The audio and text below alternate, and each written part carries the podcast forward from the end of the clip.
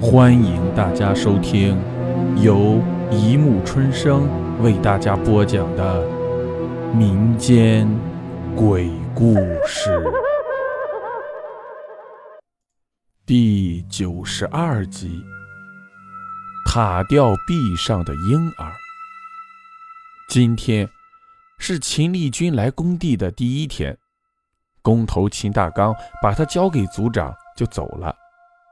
秦大刚是秦丽君的远房叔叔，秦丽君原来在广州打工的，春节回家后，年迈的父母就不愿意让他再出远门了，但秦丽君的女友邱芳芳却不愿在家待着，在无法说服秦丽君的情况下，竟不辞而别。也许是为了不让秦丽君找到他，连手机卡都换了。无奈秦丽君只好在家等着，但等了半年多，邱芳芳音讯皆无。没办法，她只好来到省城，一边打工一边等着邱芳芳回心转意。可能是因为第一天来到这个工地，秦丽君无论如何也睡不着。她披衣走出工棚，坐在塔吊下面，看着远处明明灭灭的城市霓虹发呆。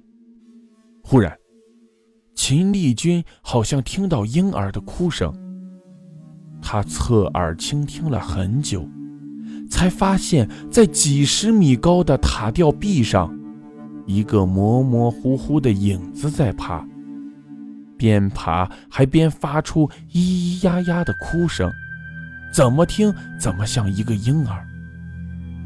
秦丽君吓了一跳，她赶紧跑回工棚，摇醒组长，把这件蹊跷的事讲了一遍。组长骂她无聊，一翻身又睡去了。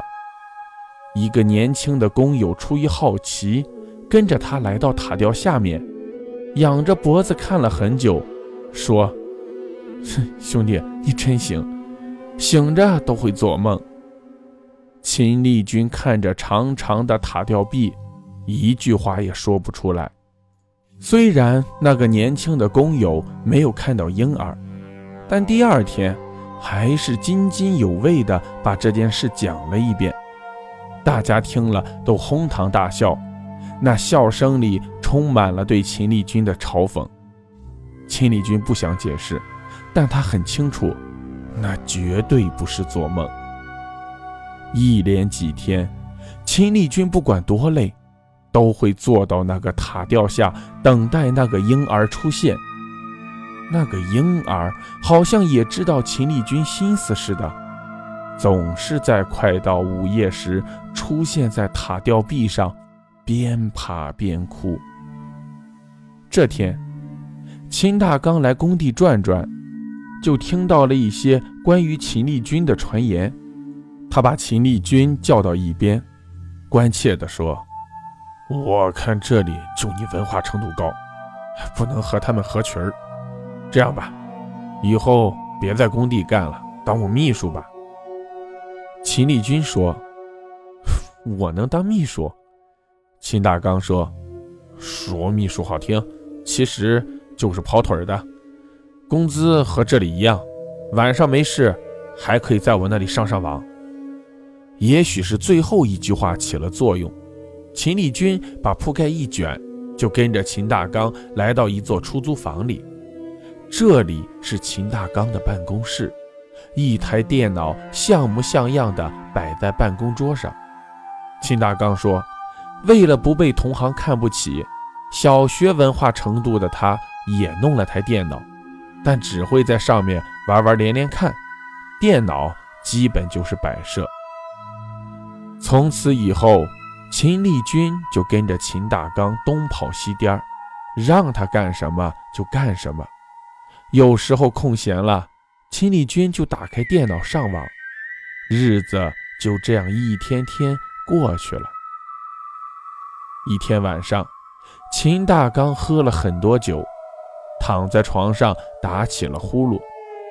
秦丽君打开电脑，在网上逛了一会儿，突然就看到了一张图片，那也是一个建筑工地，很多塔吊在夕阳的照射下像一件件艺术品。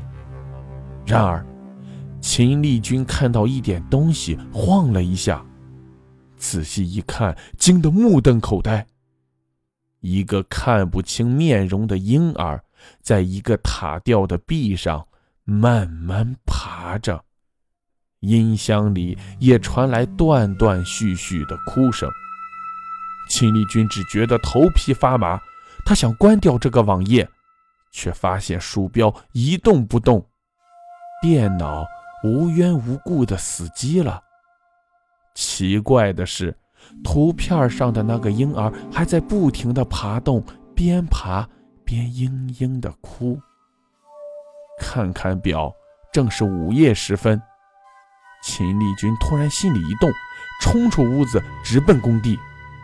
当他气喘吁吁地跑到那个塔吊底下，果然看到了想象中的情景。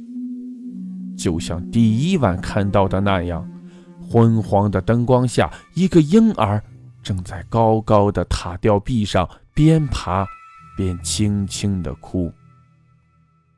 回到出租屋，秦丽君半晌没有回过神来，看看显示屏，图片上的那个婴儿已经消失了，显现在他面前的只是一幅普普通通的风景图片。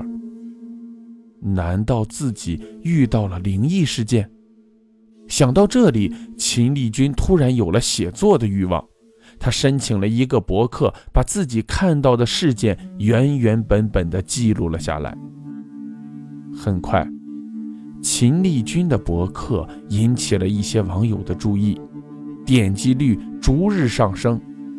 一个名为易经学徒的网友留言说，如果秦丽君告诉他发生灵异事件的地点，他或许就能算出事件的真相。别的网友也跟着起哄，但秦丽君就是不说真实的地点。这样过了一段时间，网友们见灵异事件的进展不大，也就不来了。看着门可罗雀的博客，秦丽君忽然觉得很没意思，就不再去更新博客。这天晚上，安排秦大刚休息后，秦丽君打开电脑。这时，奇怪的事情发生了，他的博客自己蹦了出来，任凭他怎么点退出也不消失。秦丽君正想关机重开，页面上突然出现了一行红字：对不起，你还没有更新博客。还有这等蹊跷事，秦丽君只好苦笑着登录后台，随便写了一篇博文。从此以后，只要秦丽君打开电脑，必须先写一篇博文才能去别的网站。他问别的网友自己的电脑是不是中毒了，别人都不清楚，因为他们从来没有遇到过这样的事。易经学徒留言说，还是告诉我出事地点吧，不然你的系统不久就会崩溃。秦丽君这才知道自己遇上黑客了，但他弄不明白这个易经学徒为何就会对自己下手。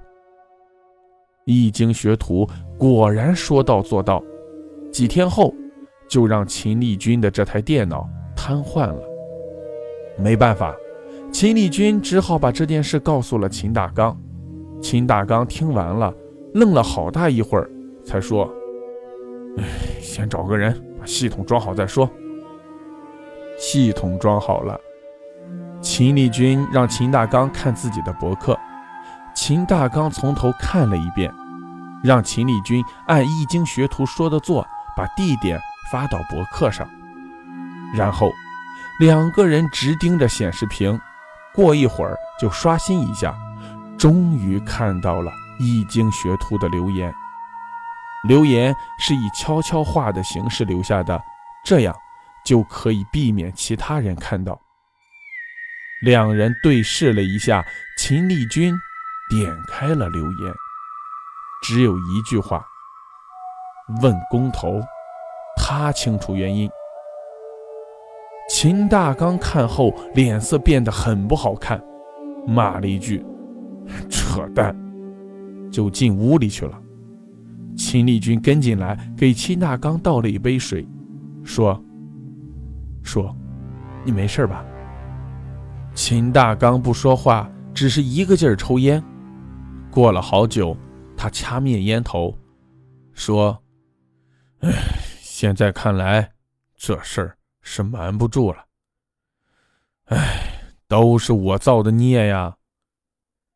从秦大刚断断续续的讲述中，秦立军才知道，秦大刚的一个哥们儿一天晚上多喝了几杯酒，把一个下夜班的女孩子劫持到他的出租屋，不顾女孩的苦苦哀求，侮辱了她。为了不至于丑事败露，这小子竟残忍地杀死了那个女孩，并想碎尸后抛到城外去。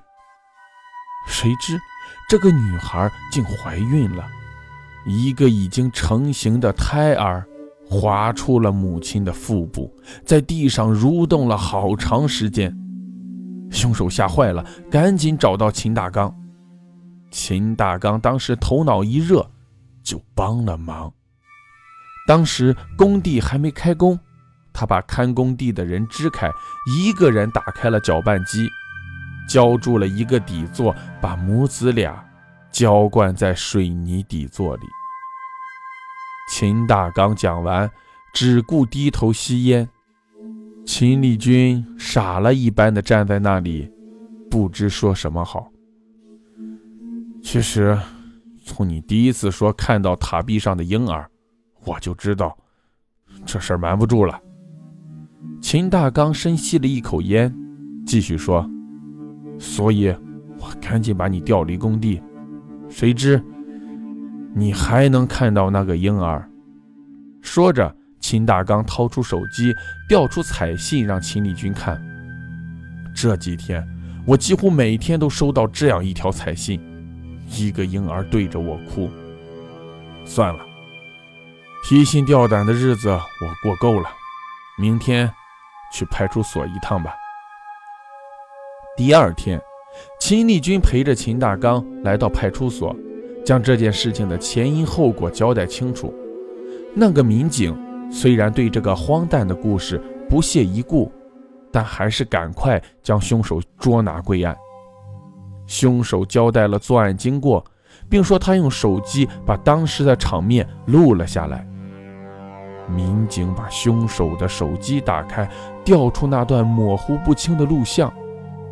秦立军好奇地走到民警身后，但他当时就惊呆了。